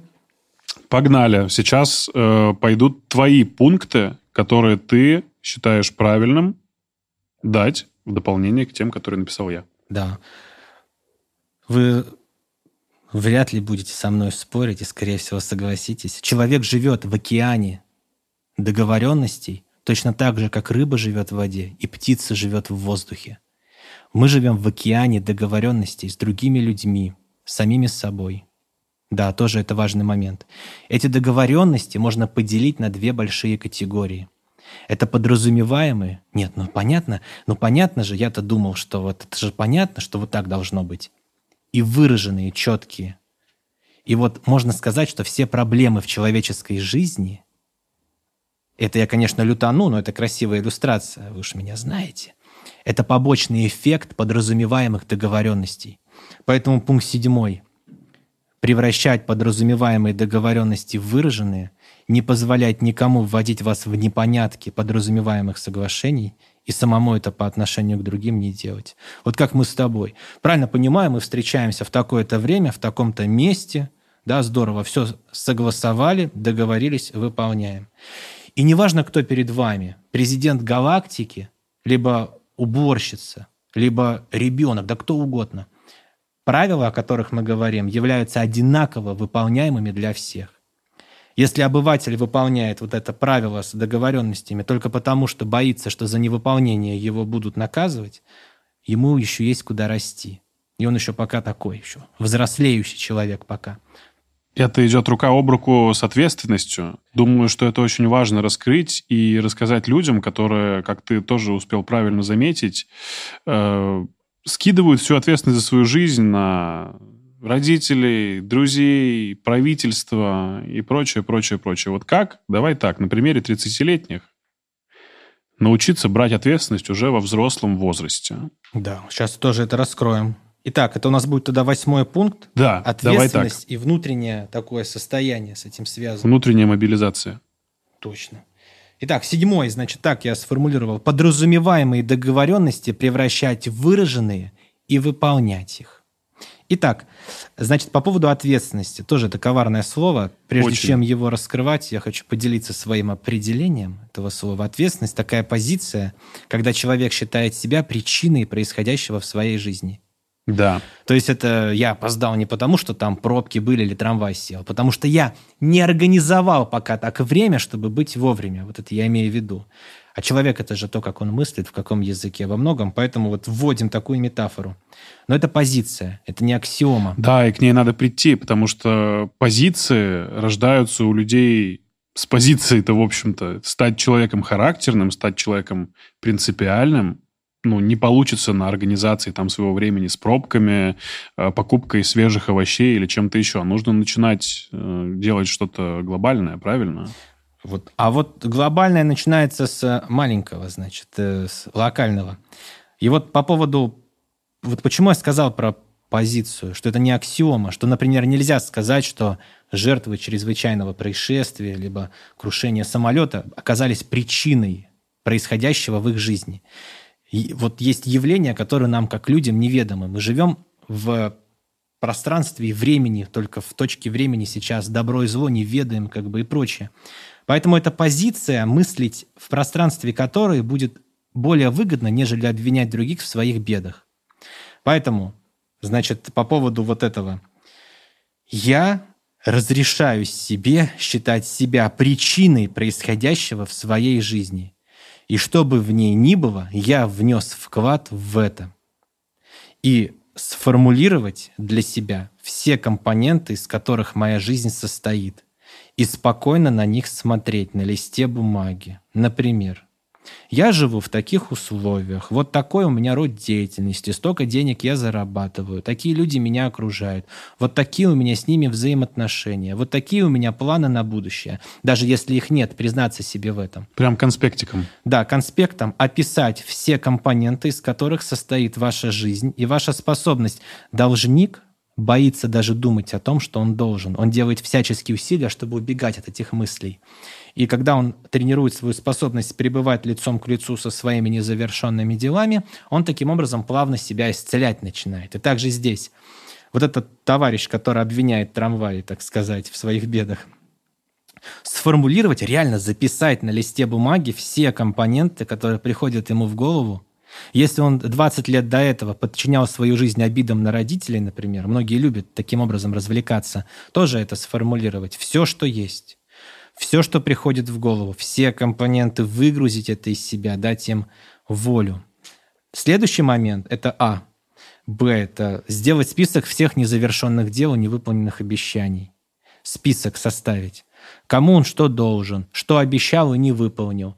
Вот сам процесс по изготовлению списка всех незавершенных дел, невыполненных обещаний, незаконченных процессов, о которых человек в течение дня думает постоянно, сам процесс по его э, кристаллизации уже будет возвращать его в состояние «я существую». Вот это вот «я есть». У меня есть эти незавершенные дела, все в порядке. И далее, какие из них вы можете выполнять? Можно перед сном делать упражнения, когда ты рассказываешь себе об, э, там, не знаю, хотя бы с минимума начать одном успешном деле, о том, что ты сегодня сделал, и неуспешном. И поставить себе цель уже на следующий день, опять же, перед сном, что ты должен сделать из успешного, и как можно больше это все, как можно больше приложить усилий к тому, чтобы это реализовать. И вот по поводу списка незавершенных дел, угу. работая над ним, наш дорогой товарищ начнет чувствовать, как ему энергия приходит, а завершая пункты этого списка, он начнет наконец чувствовать вкус маленькой победы, а победа к победе. Вот это важный момент. Список незавершенных дел, невыполненных обещаний составить и иметь в дальнейшем такое правило, что за день я завершаю на одно дело больше, чем начинаю. Вот это быть безупречным, так сказать, чтобы не было в голове, вот мы с тобой, например, сейчас записываем, да, вот нашу с тобой встречу, и у меня есть возможность, благодаря соответствующей организации жизни, вообще ни о чем больше не думать. Нет такого. А вдруг мне сейчас позвонит Толян, потому что я ему не отправил вот такой проект? А вдруг позвонит Катя, потому что я ей деньги в долг не отдал? О, нет, и так прочее. уже это очень ужасно так жить. Вот эти незавершенные дела, невыполненные обещания, их нужно составлять и плавно над ними работать. Это тоже к вопросу вот этой некой ответственности. Поэтому вот зачастую даже этих пунктов может быть достаточно. Если человек еще начинает выполнять договоренности, которые он формирует, и еще такой важный момент. Это пункт девятый, я бы сейчас сказал. Не заключайте договоренности, выполнить которые вы не хотите или не можете. Вот зачастую человек опасается сказать «нет», боится обидеть другого и грузить себя делами, которые в будущем станут незавершенными из-за этого. Тренировать свою способность для вот этой эффективной коммуникации и говорить «нет». Здесь есть очень хорошее упражнение, которое я сейчас скажу, просто выполнять его. Слышу твою просьбу, я тебе в ней откажу, мне важно не делать этого, надеюсь на Надеюсь, мой отказ не повлияет на наши взаимоотношения. Слушай, ну, Влад, ну, довези до дома. Что, тебе жалко, что ли? Ну, ты же дружок там мой, мы с тобой с первого класса вместе. Ну, в общем, может человек накидывать разными аргументами, чтобы было сложнее ему отказать. Это очень хорошо и правильно подмечено, но э, искусство отказывать – это, пожалуй, гораздо более важное искусство, чем договариваться, понимаешь? То есть, когда ты умеешь правильно отказывать – то у тебя нет цены. А когда ты отказываешь некорректно, грубо и вводишь человека в еще большую обиду, я думаю, что люди этим грешат в большинстве своем. Как научиться правильно отказывать? Вот они грешат, когда говорят, слушай, не сегодня. А это же обнадежить другого, что завтра, да? Или, знаешь, очень хотелось, но не могу. Тоже обнадеживать. То есть сказать «нет», не приглашая другого надеяться. Не обнадеживать. Обнадеживать другого, заранее зная, что нет, это преступление. Поэтому слышу твою просьбу, я тебе в ней откажу. Мне важно одному ехать до дома. Не проси меня об этом далее. Надеюсь, мой отказ не повлияет на наши взаимоотношения. Ну ты, козел, Альберт, как ты так себя ведешь? Зачем ты так говоришь? Я так хотел с тобой провести это время. Угу. ты мне отказываешь. Да. Правильно я понимаю, что ты не услышал мой отказ и начинаешь на меня давить? Да я услышал, мы с тобой друзья или кто? Я не могу понять, что это такое происходит. Блин, мы так давно времени проводили, ты опять что ли к своей поехал? Ну. Так, Правильно я понимаю, ты на меня сейчас давишь из-за того, что я сказал тебе нет? Ай, да ну опять ты начинаешь своими этими терминами психологическими сыпать на меня. Что в конце концов? Давай как нормальные мужики, скажи мне да-да, нет-нет, ну что ты? Я тебе выше сказал нет, то есть я не могу тебе отказать? Нет. Ладно, в следующий раз что-нибудь попроси у меня. Я тебе точно так же сделаю, понял?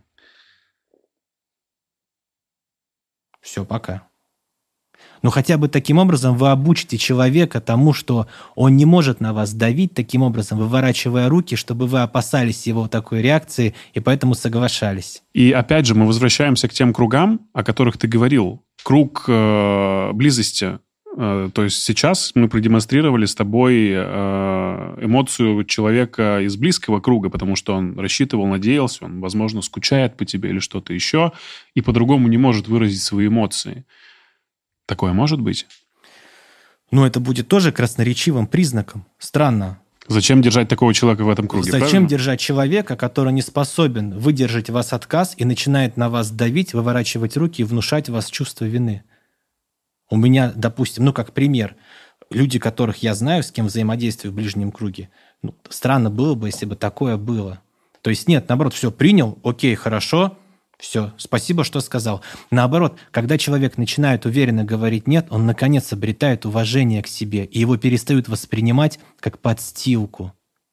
А если это очень близкий друг из детства, с которым вы уже 20 лет вместе?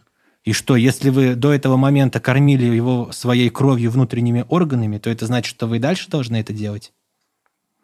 Нет, тут вопрос это нарушенные дистанции. Угу. Поэтому просто перед зеркалом 10 минут каждый день вы можете составить фразы, на которые сложно вам сказать «нет», я слышу твою просьбу, я тебе в ней откажу. Мне важно не принимать в этом участие. Надеюсь, мой отказ не повлияет на наши взаимоотношения. Если собеседник давит, так, повторить. Если снова продолжает, правильно я понимаю, ты на меня давишь и запрещаешь мне сказать тебе нет. Правильно я понимаю, что ты не слышишь мой отказ. Важный момент. То есть вы таким образом превращаете подразумеваемые соглашения в выраженные.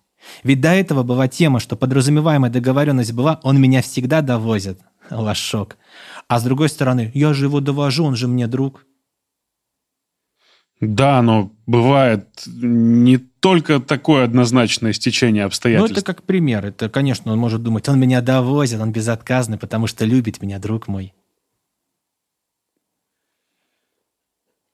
Поэтому тренировать способность говорить «нет» – это у нас девятый пункт. Разреши, я тебе откажу. Я слышу твою просьбу, угу. я тебе в ней откажу. Слушай, Владик, дай мне, пожалуйста, денег в долг, не впадлу, братишка. Слышу твою просьбу, я тебе в ней откажу. Мне важно не давать никому деньги в долг, я с этим завязал, и не брать. Надеюсь, мой отказ не повлияет на наши взаимоотношения. Все. Если ты не против, я добавлю еще сюда слово «умение», способность и умение говорить «нет». Да, это я за, за. Да, умение говорить нет. Важная тема. Важная очень. А мы этот подпункт э, выносили, по-моему, в пятую, когда говорите себе, там проскальзывало про говорить нет. Э, здорово, что мы вынесли его в отдельный девятый. Да. Говорить нет другим, а когда вы о чем-то других просите, разрешать другим сказать вам нет. Угу. Например, просьба, Владик, Влад, у меня старший брат Владислав, и я поэтому Владик... Э, я думаю, откуда ты так да. мило научился произносить это имя? У меня старший брат, старшая сестра, вот есть, а. да, 7 лет и 11 разница, я младший. Ну так вот, и поэтому, да, Владик, э, Влад, да. какой важный момент? Довези меня, пожалуйста, до дома. Если удобно, здорово. Если нет, так и скажи. Как бы все в порядке. Вот, это при формулировании просьбы, так сказать, разрешать другому сказать вам «нет». И это мы сделаем десятым пунктом, который сделает вашу communication богаче. Хорошо, вот Разрешать это хорошо. другим вам отказать при формулировании просьбы. Потому что если вы о чем-то другого просите человека, и он выполняет, стиснув зубы, он вас потом будет ненавидеть за это, а вы даже не будете знать по этому поводу. Это как маленькая деталь.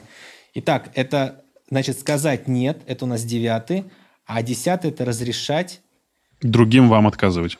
другим вам отказывать. И вот здесь вот мы плавно видим, как наш э, друг потихонечку взрослеет, ставит задачи, которые перед ним стоят в коммуникации, начинает требовать от себя необходимости быть полезным, выписывает свои незавершенные дела, невыполненные обещания, работает над ними, возвращает чувство победы, что он может влиять на жизнь и влияет на нее.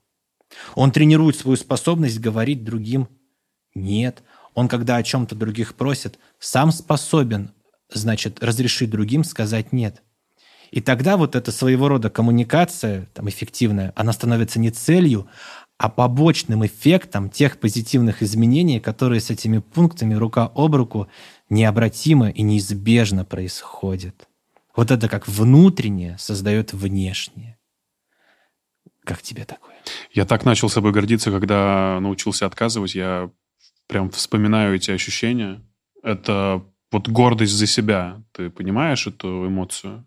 Когда ты гордишься какой-то маленькой, дурацкой победой, которая, по сути, это, наверное, не является никакой победой во внешнем мире, но ты просто сказал «нет», как ведущий тому мероприятию, на котором ты бы работал еще год назад, потому что тебе нужны были деньги, а сейчас ты волен выбирать. Когда ты чувствуешь вот именно этот этап взросления своей личности. Нет, это взросление личности. Я думаю, что это очень хороший пункт. Да. Со слова «нет» начинаются границы человека, а если Да. их нет, он лужа. И еще какой важный момент, кстати. По поводу еще одиннадцатый пункт. Важный навык и способность, и выполнение, и понимать, на котором мы сейчас немножко остановимся. Это видеть крючки. Крючки – это манипуляции, попытка собеседника заставить оправдываться, вызвать его на эмоцию, поставить его в слабую позицию. Мы сейчас с тобой немножко разыграем сценки Давай. с карточками и крючками. Потом я покажу алгоритм. Он будет состоять из трех шагов четко. И расскажу, что может поддержать вас в тренировочных упражнениях по новой идее слабее старых привычек, чтобы привычку работать с крючками тренировать. И кроме того, в еще я могу прислать тебе документ, там будет 42 крючка, чтобы для самостоятельной работы участник мог распечатать и тренироваться с ними. Да, класс. Мы опубликуем это в нашем телеграм-канале Культбаза. Ребята, можете сразу подписаться. Да. Фразу, э, документ с крючками. И вот на эту тему сейчас покачаем. Ну вот, например, такая фраза. Только прямая речь. Я буду тебе бросать крючок, и твоя задача ответить на нее прямой речью. Что в голову приходит. Контекст можешь задумывать, додумывать. То есть я бы сказал, что это косвенное. Нет, нет. Прямая От речь. себя. Понял. Сразу, да. Слушайте, Влад, вы всегда такой придирчивый? Да, я люблю детали. Угу. Влад, вы нас специально обманывали, когда обещали золотые горы? Думаю, что я это делал неосознанно. Мгм. Влад, вы же на рынке не так давно, чтобы давать такие громкие обещания. Я только учусь. Мгм. Принял. Вот что благодарю тебя за участие. Супер. Вот приглашаю добавить, значит, еще какие шаги к таким ответам. Вот когда есть необходимость задумываться, чтобы ответить, это делает нас уязвимыми. Ответы должны быть такие, что была бы возможность не задумываться. И поэтому схема такая. Я ее называю алгоритм сбалансированной коммуникации. Вы всегда такой придирчивый? Так, слушаю ваш вопрос. Скажите, как вы пришли к этому выводу? Я почему спрашиваю? Может быть, я действительно что-то упустил? Мгм. Вы находитесь на рынке не так давно, чтобы давать такие громкие обещания. Так, о каких обещаниях идет речь? Скажите, пожалуйста.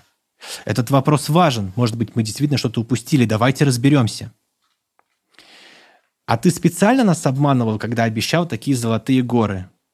Так, слушаю ваш вопрос. А о каких конкретно золотых горах идет речь? Почему спрашиваю? Давайте разберемся, чтобы двигаться дальше.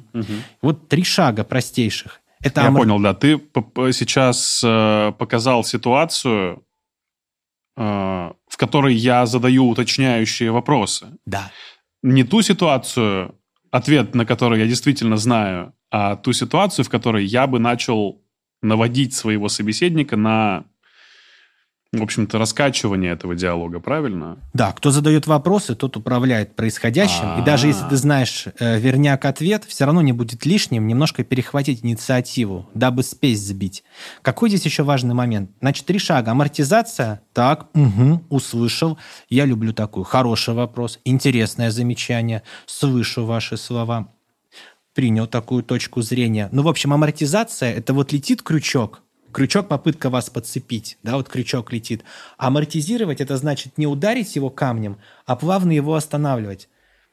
Альберт, ну когда же ты перестанешь эту дичь нести? Может сложиться такая точка зрения. Вот это вот амортизировать. Это первый шаг. Второй шаг – это захват. Универсальный захват – это задать уточняющий вопрос к слову крючка. Ну вот, например, Золотые горы, понял. Да, да, да, э, да, что вы О всегда чем- обманываете. о чем с вами разговаривать? Вы даже простыми цифрами не владеете. Ну-ка, давай первый, второй шаг. Э, Я понимаю, что вы хотите у меня спросить, э, о каких цифрах идет речь. Спасибо, Влад. Классно. Вот. Понимаю, о чем вы хотите меня спросить. О каких, скажите, пожалуйста, цифрах идет речь? Самортизировал и сделал захват. И третьим шагом ты захват усилил. То есть ты проговариваешь, почему этот вопрос важен, чтобы внести тепло и конструктив. Третий шаг – это... усиление захвата для тепла и конструктива. Я почему спрашиваю? Нам важно разобраться с этими цифрами, чтобы наладить сотрудничество и ликвидировать возникшие недопонимания. И третьим шагом, получается, мы добавляем в эту коммуникацию эффективность, то есть ее смысл за ее пределами. Ведь смысл в том, что люди лялякают друг с другом языками, заключается в том, что мир после этого меняется. Итак, теперь, значит, И что я задача- должен ответить про цифры на... Как усилить захват я должен? А давай я тебе сейчас новую карточку А, брошу, и ты будешь интересно. мне отвечать по трем шагам. Давай. Амортизация, захват, усиление захвата. По поводу формулы усиления захвата универсальная. Этот вопрос важен потому что, или я почему спрашиваю, вот поэтому, вот. Итак, Нет, нет, я не совсем понял, э, с моей точки зрения, усиление захвата здесь каким должно быть. Я- перехватил инициативу вопросом, я понял, спасибо за вопрос, о каких цифрах идет речь. Ты мне сказал, вот об этих цифрах идет не-не-не, речь. это ты сначала добавляешь. Спасибо за вопрос. О каких цифрах, Цифрах идет идет речь? речь. Я почему спрашиваю? Надо в этом разобраться. Вот, все, это был мой... Я Всё. понял. Да, это как три шага ответа. Мгм. Ну что, давай. Давай. Три шага давай мне. Значит так, Владислав, а вы сами-то верите, что говорите? Понимаю, о чем вы говорите, но давайте более широко раскроем ваш вопрос. Про что вы говорите, Альберт? Угу. Вот можно потихонечку вот это усиление захвата сделать мягче. Вы сами-то верите в то, что говорите? Ага, хороший вопрос, давайте разберемся. Скажите, о чем конкретно идет речь и почему спрашиваю? Надо Почему разобраться. спрашиваю, надо разобраться. Вот, Да, для нашего это, это хорошо, это хорошо. Почему спрашиваю? Да. Мгм. Итак, следующий крючок. Почему это крючок? Понимаете, видите, в крючках крючки – это двойные послания. На поверхностном уровне кажется, что человек спрашивает, проверишь или нет, но на глубинном уровне «давай оправдывайся передо мной, я умнее, чем У тебя ты». даже была такая тональность, что ну-ка, ну-ка, ну-ка, ну-ка. Да, вот крючки, вот эти все манипуляшечки, все это объединяет. Итак, Владислав, вот чем больше вы про себя рассказываете, тем меньше мы хотим с вами работать. Э, Я не часто слышу это в свой адрес. Э, Приятно услышать что-то новое. Давайте разберем, что вызвало в вас эту эмоцию. Потому что мне бы хотелось э, быть более конструктивным и не допускать такого в свой адрес. Ага. Видишь, даже когда мы сценки разыгрываем, хочется Я по старинке думаю, искукожиться. да, что такое? Да. Вот чем больше вы меня уговариваете, тем меньше мне хочется с вами работать. Хорошо, что вы об этом сказали. Скажите, а о чем конкретно идет речь? Я почему спрашиваю? Нашей компании действительно важно наладить с вами сотрудничество. Э, Согласен. Давай, вот, чтобы я максимально стер эту границу раздумий, ну вот на примере подкаста, давай что-нибудь накинем вот в здесь и сейчас. Можешь дать этот крючок в контексте нашего с тобой разговора? Ну ты что, не мог к подкасту лучше подготовиться, Владик? Э, Альберт, это очень приятно, что ты, конечно, задаешь такие вопросы. Значит, ты находишь меня перспективным интервьюером и подкастером. Э, давай разберем, что тебе не понравилось в моих вопросах. Угу. И вот что тебе не понравилось в моих вопросах? Это открытый вопрос, в котором допущение тебе что-то не понравилось. Вопрос лишь в том, что. А вот если открытый вопрос, а что бы ты привнес в наши подкасты, чтобы они были еще полезнее, интереснее? Да, вот тоже важный момент. Пози- позитивный окрас дать. Это. Да, открытые вопросы тут допущениями яркие. И вот, а давай теперь ты мне крючок какой-нибудь бросай. Что думаешь? Давай пинг-понг. Э, Альберт, я, конечно, все понимаю, но последнее время ты как-то обрюзг, выглядишь странно. Хорошо, что ты об этом сказал. Ценю твое внимание к моему состоянию здоровья. Слушай, что бы ты порекомендовал для того, чтобы держать себя в тонусе? Почему спрашиваю? Потому что ты полный отвал башки. Молодец. Я сейчас показал такую тему, мои дорогие. Слова — это всего лишь звуковые волны с физической точки зрения. И вы можете выбирать, в какой смысл их превращать. Смысл слова превращает не тот, кто говорит, а тот, кто слушает. Вот ты мне сейчас крючок бросал, и я внутренне воспринимал его как твое приглашение дружить. Итак, амортизация, захват, усиление захвата. Давай-ка еще. Слушай, Владислав, давайте посмотрим, сможете ли вы нас заинтересовать? Э, очень э, лестно слышать это в свой адрес. Э, давайте попробуем это сделать. Скажите, как вы думаете, каким образом я мог бы вас заинтересовать? Вот. То есть амортизировал, да? Главное, что на крючок не клюнул. Вот тоже тема. Крючки бросают тому, кто клюет. Когда мы тренируем свою способность не клевать на крючки, и когда мы как бы словно говорим между строк, я вижу, как вы пытаетесь меня зацепить, но вместо этого я приглашаю вас дружить то тогда и крючки нам перестают бросать. Помнишь твой пример с двумя орущими друг на друга да. товарищами? Вот настанет такой момент, когда кто-то из них, или может они вместе по очереди, или может быть вместе посмотрят этот выпуск и заметят, надо же, может быть, мы перестанем бросать друг другу крючки. И тогда даже не придется заставлять себя давать деньги в долг, брать и не отдавать, чтобы был повод друг на друга орать. Вот это важный момент. И это у нас одиннадцатый пункт видеть крючки, называть их. Вот, например, что значит называть? У вас что, Альберт, не при... у вас что, принято приносить такие сырые предложения? Так, слышу крючок, его задача заставить меня оправдываться сейчас. Но вместо этого я сделаю три шага. Так, слышу ваш вопрос. Скажите, а как вы пришли к выводу, что это предложение не проработано? Я почему спрашиваю? Судя по нашим данным, мы все учили, что вы от нас требовали. Может быть, необходимо еще что-то туда привнести. Давайте разберемся. И вот я как бы внутри называю крючок, выбираю на него не клевать, я его расколдовываю и отвечаю на него по этим простейшим трем шагам, которые могут быть полезны. Амортизация, захват, усиление захвата. Амортизация – это как остановить крючок плавно, захват – перехватить инициативу, а усиление, почему спрашиваю – потому что мы ценим сотрудничество с вами, и давайте ликвидируем дезинформацию. И еще вот такую бы невербалику я добавил. Вот так да, в конце. Да, да. Поэтому э, будет в э, ссылка на документ, я пришлю Владиславу, можете как делать. Три шага, они понятны, иллюстрации выше достаточно. Выделите время, зачитываете вслух крючок из этого списка и отвечаете на него по шагам.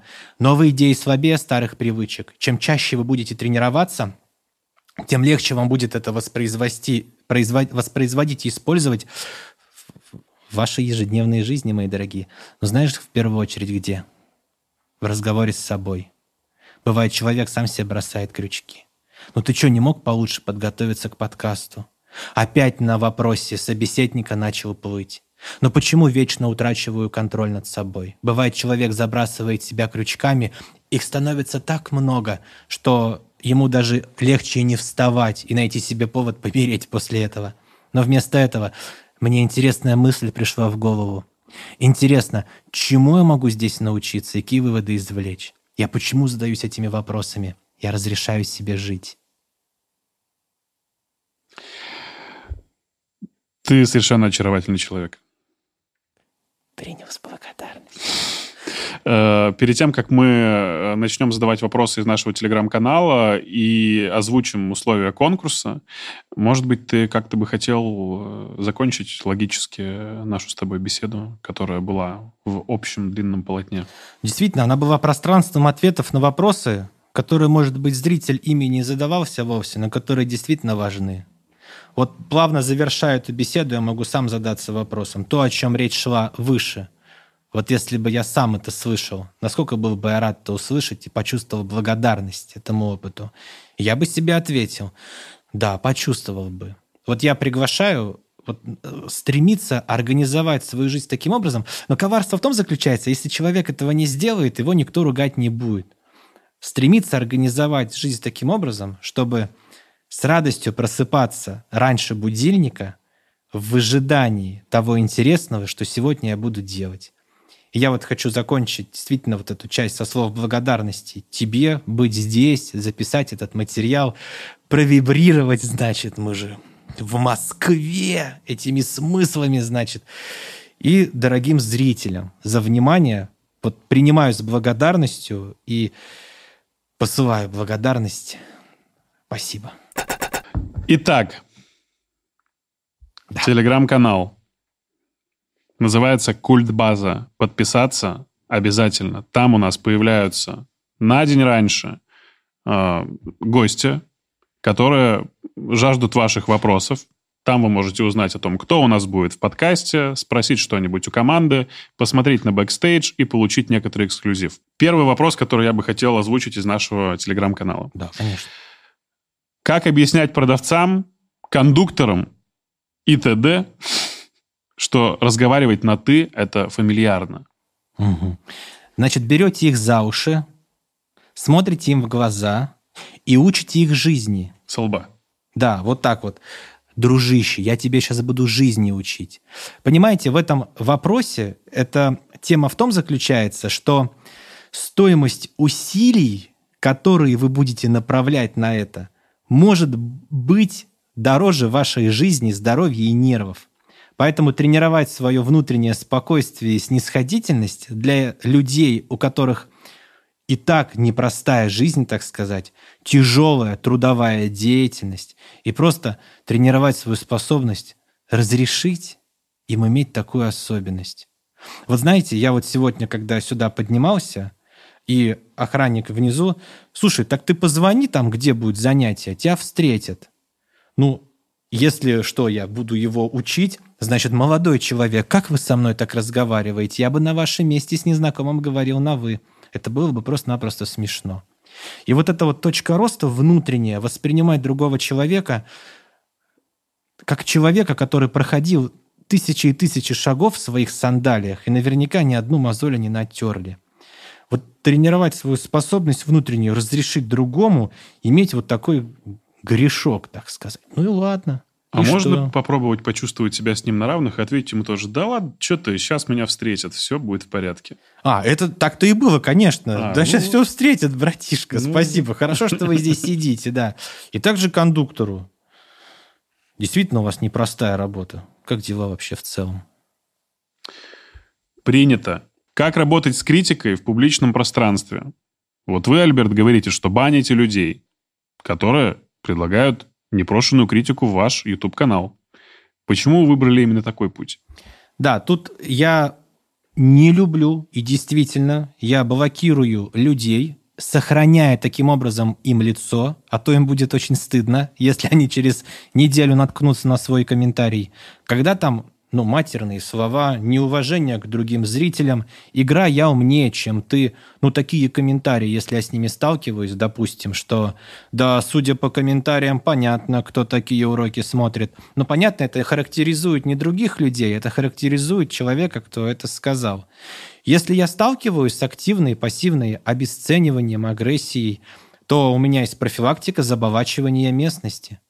То, что я чему говорю «да», то приумножается в моей жизни. а то, чему я выбираю сказать «нет», плавно из нее вымывается. У меня есть такая иногда маленькое хобби, хотя я хочу сказать, это бывает очень редко. Я просто иногда про это говорю. Это вообще не касается этих комментариев. Это касается того, что я через это приглашаю человеку не питать обесценивания в своей жизни и выбирать, кем себя окружать, а кого держать подальше. У меня действительно редко бывает, что-то пишут в комментариях плохое, обесценивание, э, критика, если по делу, с точки зрения там, имена персонажей перепутал, у меня такое бывает, либо какие-то данные касательно их жизни пропустил мимо глаза, либо что-то добавляют. Я этого не, ну, не баню, я это принимаю с благодарностью и пусть. Но когда это какие-то оскорбления, агрессия активная и матерные слова и оскорбления других участников, это бывает крайне редко, я действительно это блокирую, чтобы профилактировать заболачивание местности, и я это делаю как бы с чувством, ну, нормально, хорошее дело, и пусть. Как находить друзей? Заводить разговор с незнакомыми людьми? Тут два вопроса сразу по поводу, как заводить э, друзей. Можно сделать вот что. Это, кстати, даже можно вписать в 12 пункт, он хороший. Не ждать, когда вас пригласят, а пригласа- приглашать самому.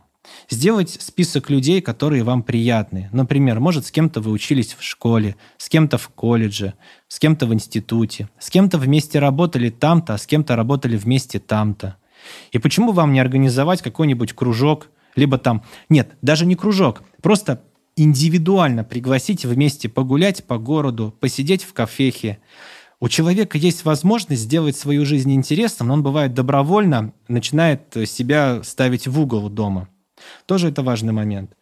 Слушай, Виктория, например, вот, э, допустим, этот вопрос задала Лидия, да? Виктория, вспомнилась теплом, как мы с тобой вместе работали официантами в вот э, в таком-то общепите. Если тебе будет удобно, можно вместе встретиться, посидеть, чаек попить. Если да, давай. Если нет, так и напиши. Вот это разреши другому сказать нет. Я приму любое решение. Просто имей в виду. Поэтому вопрос, как заводить друзей. Сделайте у себя в социальных сетях э, список людей, о ком у вас приятные воспоминания, с кем вам когда-то посчастливилось взаимодействовать.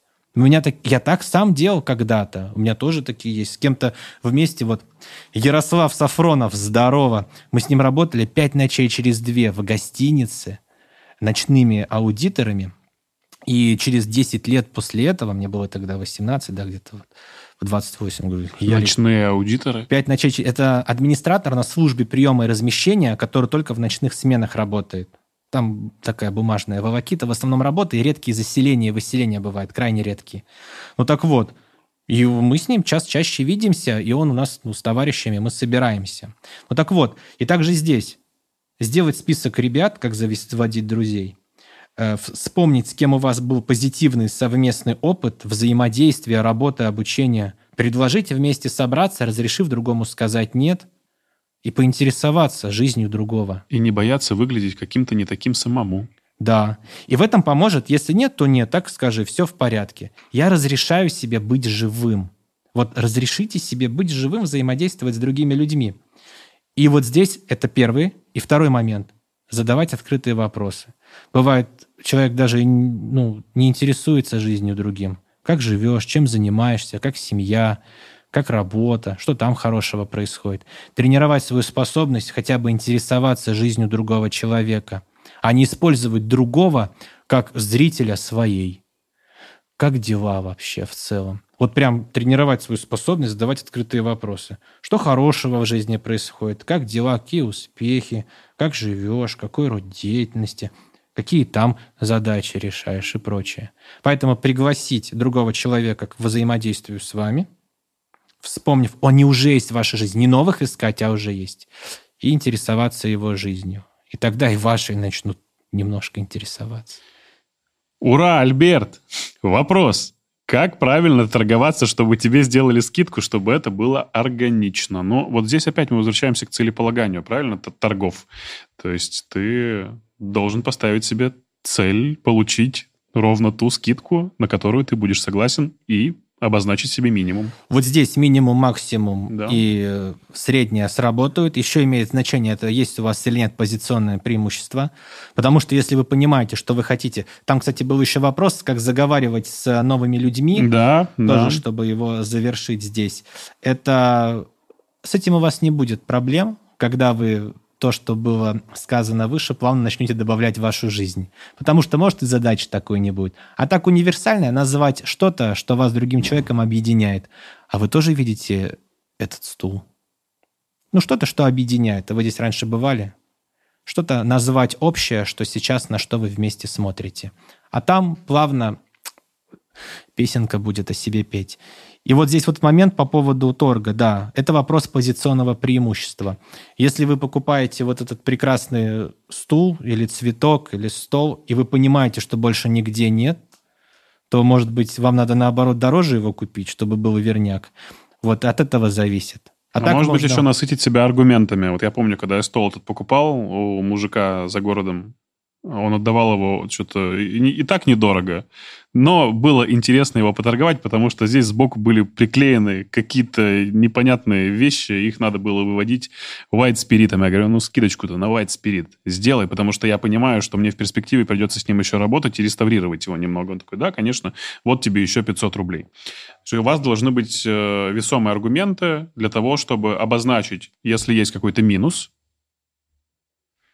либо, если этого минуса нет, сказать, что ну вот мне тут немножечко жмет, я бы, конечно, хотела, но если вы сделаете скидку, то я точно возьму, и портная мне поможет сделать его под меня. Вот аргумент берем, это классная история, Да. да. И еще можно сюда такую тему добавить, хорошую. Иногда хорошо срабатывает. Вы знаете, вот скажу Сейчас мой муж честно, приедет, прямо, если что, да? да, вот максимальная цена, за которую готов взять этот стол прямо сейчас, вот такая. Удобно работаем? Нет, так и скажите, нет, не буду тратить ваше время. Тоже я требую от себя необходимости пункты выше вплетать в каждый из вопросов, разрешить другому сказать вам нет. Вот есть такое предложение, если созвучно, играем. Если нет, так и скажите, вот это у меня потолок. Что думаете по этому поводу? С меня и выше уже аргумента. Например, сделаю там самовывоз, заберу в ближайшее время и прочее. Я сейчас так красиво рассказывал про, про торги и вспомнил, как меня хорошенько нагрели в Дубае.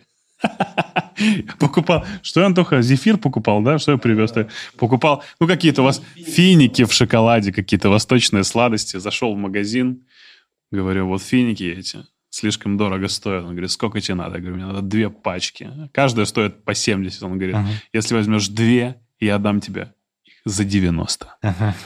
И я говорю, ладно, беру. И так с собой гордо Ага. взял, купил, вышел. Захожу в соседний магазин, а там эти финики по 10.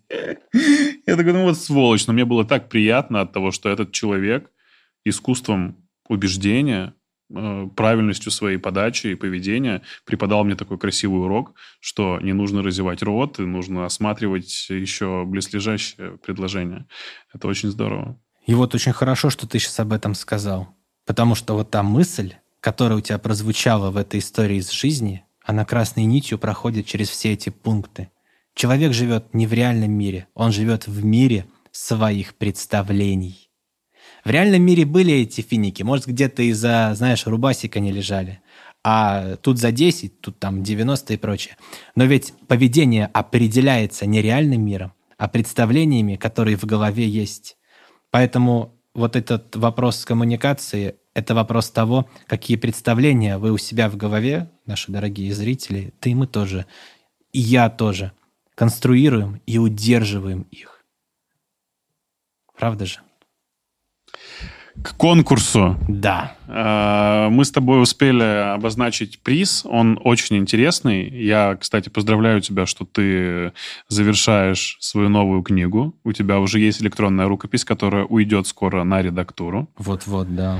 Э, Но уже есть книги, которые являются бестселлерами, которые, На отлично, Озоне. которые отлично продаются на маркетплейсе. Да, и представляешь, это тоже был у меня эксперимент, и мне очень приятно. У меня, обе... у меня есть на данный момент две книги серьезные. Как бы одна 400 страниц, вторая там около 600, на 100 тысяч слов и на 140. Я к чему?